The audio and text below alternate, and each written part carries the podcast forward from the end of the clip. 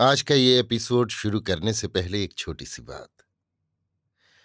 क्या आप भी अपना पॉडकास्ट बनाने की सोच रहे हैं?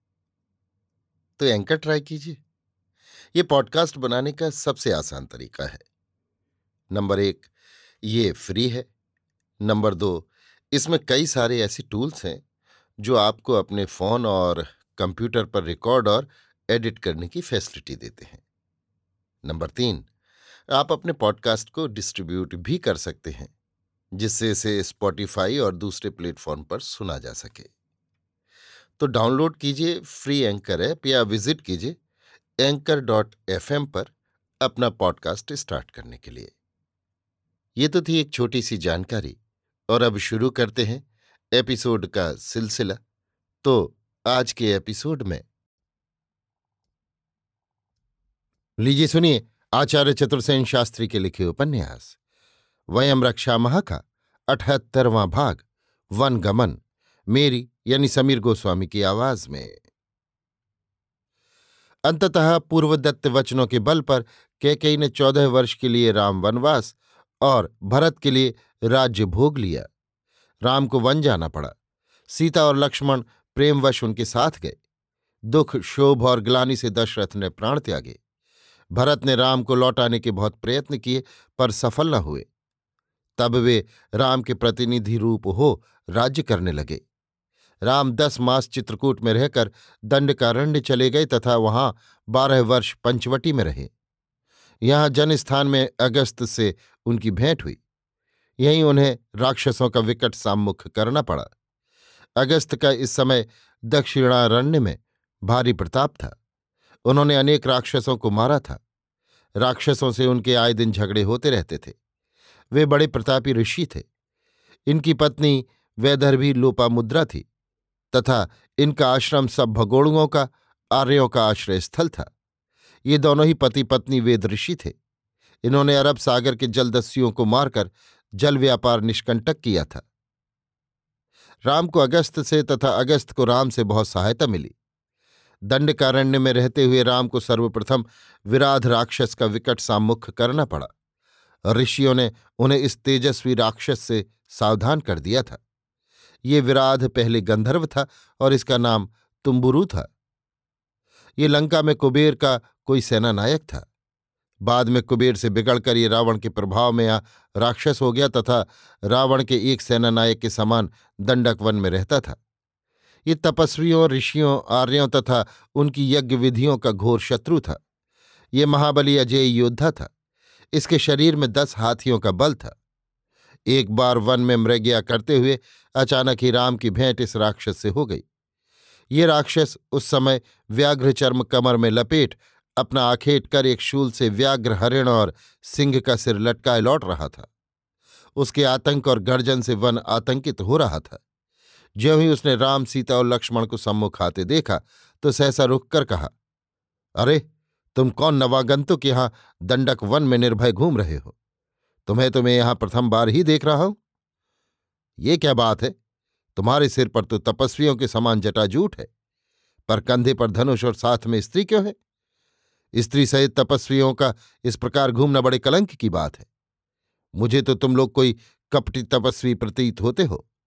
मैं विराध राक्षस हूँ और तुम जैसे पाखंडी तपस्वियों का आखेट करना ही मेरा कार्य है। आज मैं तुम दोनों पापिष्ठों का रक्तपान करूँगा और ये सुंदरी मेरी स्त्री बनेगी। ये कहकर उसने लपक कर सीता को अपनी बगल में दबोच लिया और अपना शूल हवा में घुमाता हुआ, चीतकार करता हुआ वन की ओर चल दिया। सीता उसके अंक में जाते ही भय से मूर्छित हो गई।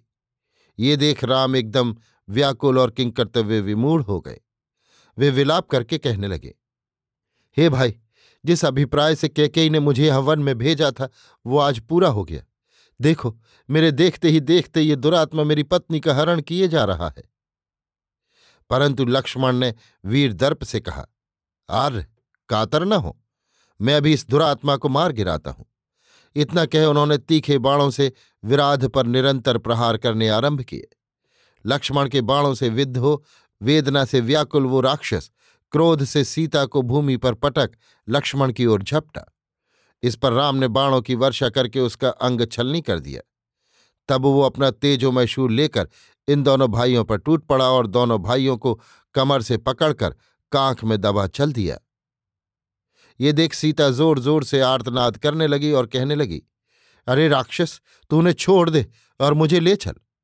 उधर लक्ष्मण ने उसकी बाई भुजा उखाड़ ली। भुजा टूटते ही लक्ष्मण उसकी पकड़ से छूट गए और तलवार से उस पर वार करने लगे।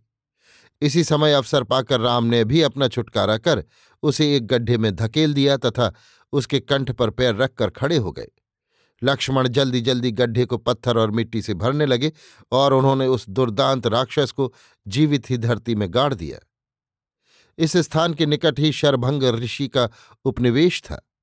आवाज़ सुनकर शरभंग ऋषि बहुत से तपस्वियों को लेकर आ गए तथा राम सीता को अपने आश्रम में ले गए। इसी वन में एक और तेजस्वी ऋषि सुतीक्ष्ण रहते थे। उनका आश्रम मंदाकिनी नदी के तट पर था। सुतीक्ष्ण का आश्रम बहुत बड़ा था। वे बड़े प्रभावशाली थे। वहाँ से वे राम को अपने आश्रम में ले गए। राम को उनसे बहुत सहायता मिली। उन्होंने उन्हें कुछ अच्छे शस्त्र भी दिए तथा पंचवटी में आश्रम बनाकर रहने की सम्मति दी। और वहीं सब तपस्वियों ऋषियों ने मिलकर दंडकारण्य के राक्षसों के उन्मूलन की योजना बनाई। इस प्रकार राम कभी इस ऋषि के आश्रम में कुछ दिन रहते, कभी उस ऋषि के आश्रम में तो कभी पंचवटी में अपने आश्रम में रहते। इस तरह रहते हुए उन्हें दस वर्ष व्यतीत हो गए। इसी समय सूर्पनखा से उनकी भेंट हुई और खरदूषण से विग्रह हुआ। अगस्त के कारण राक्षस बहुत कुछ दबे हुए रहते थे तथा अवसर पाकर अगस्त उन पर आक्रमण करते ही रहते थे। अगस्त का राक्षसों पर आतंक भी बहुत था। अगस्त का आश्रम एक अच्छा खासा सैनिक सन्निवेश था। बहुत देव गंधर्व ऋषि अगस्त की सेवा में उनके उपनिवेश में रहते, उनकी पूजा करते और उनकी आज्ञा मानते थे। राम के आने से उन्हें अपूर्व बल मिला। अब जब सूर्पनखा से उनका विग्रह हुआ और खरदूषण से युद्ध हुआ तो अगस्त और सुतीक्ष्ण ऋषि के नेतृत्व में जनस्थान के सभी ऋषियों ने राम की सहायता के लिए युद्ध किया था। राम ने उनकी सहायता से ही जनस्थान को राक्षसों से रहित कर दिया था। उन्हीं के भय से रावण ने राम पर आक्रमण करने का साहस नहीं किया। चोर की भांति सीता को हर ले जाने की योजना बनाई। वास्तव में सभी ऋषिगण सशस्त्र रहते तथा युद्ध में धीरतापूर्वक लड़ते थे। आत्मरक्षा में समर्थ हुए बिना जनस्थान तथा दंडकारण्य में वे रह भी नहीं सकते थे। उनके उपनिवेश भी एक प्रकार से छोटे से जनपद ही थे, जहाँ प्रमुख ऋषि का शासन राजा ही की भांति माना जाता था और उन्हें कुलपति समझा जाता था। पंचवटी के निकट विंता के पुत्र गरुण के भाई जटायु का छोटा सा उपनिवेश था। जटायु दशरथ के मित्र थे। जब उन्होंने सुना कि राम दशरथ के पुत्र हैं तो उन्हें राम से बड़ा स्नेह हुआ और उन्होंने उनकी बहुत सेवा सहायता की। उनका आश्रम अतिशय मनोरम था। वो एक सुंदर समतल पर सुरुचिपूर्ण ढंग से बसाया गया था। पास ही एक जलकुंड था, तथा कुछ ही अंतर पर पल्लवित और वृक्षों से सुशोभित गोदावरी थी। चारों ओर ऊँचे ऊँचे पर्वत थे, जिनमें अनेक गुफाएँ थीं। इन पर्वतों में साल, ताल, तमाल, खजूर, कटहल, आम, अशोक, तिलक, केवड़ा, चंपा, चंदन, कदम्ब, लकुच, धव, अश्वकर्ण, खैर, शमी, पलाश और गुलाब के रमणीय वृक्ष पादप सुशोभित थे। सीता ने अपने श्रम सीकर से सींचकर इस आश्रम को अत्यंत मृदु मनोहर बनाया था। कुंज में हर समय सारस, चकोर, हंस, जलकुक्कुट क्रीड़ा करते थे। वृक्षों पर पक्षी चहचहाते हुए कलरव करते, मोर कूकते तथा मृग शावक छलांगे भरते थे। राम लक्ष्मण ने मिट्टी की दीवार और लकड़ी के खंभे खड़े करके ऊपर बड़े बड़े बाँस तिरछे डाल तथा उन पर शमी की शाखाएँ फैला तथा मज़बूत रस्सियों से बांधकर उनके ऊपर कांस, सरकंडे और पत्ते बिछाकर उत्तम छायादार घर बनाया था तथा चारों ओर की भूमि को समतल कर वहाँ विविध प्रकार के फल फूलों के वृक्ष रोपे थे।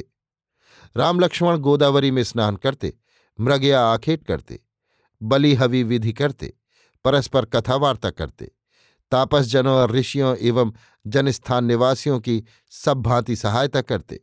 सबके साथ कौटुंबिक की भांति रह रहे थे। सभी उन्हें उच्च कुलीन, धीर, वीर, सज्जन हितैषी मानकर उनका सत्कार करते थे। सीता, पत्र, पुष्प फल मूल से आगत, समागत सभी जनों का सत्कार और अभ्यर्थना करती। तपस्वियों की स्त्रियों के साथ हिलमिल कर रहती थी। सीता बड़ी भावुक, कोमल और मृदुल स्वभाव की स्त्री थी। सभी तापसियाँ उससे प्रसन्न और संतुष्ट रहती थीं। अभी आप सुन रहे थे आचार्य चतुर्सेन शास्त्री के लिखे उपन्यास, वयम रक्षा महा का अठहत्तरवां भाग वन गमन मेरी यानी समीर गोस्वामी की आवाज़ में।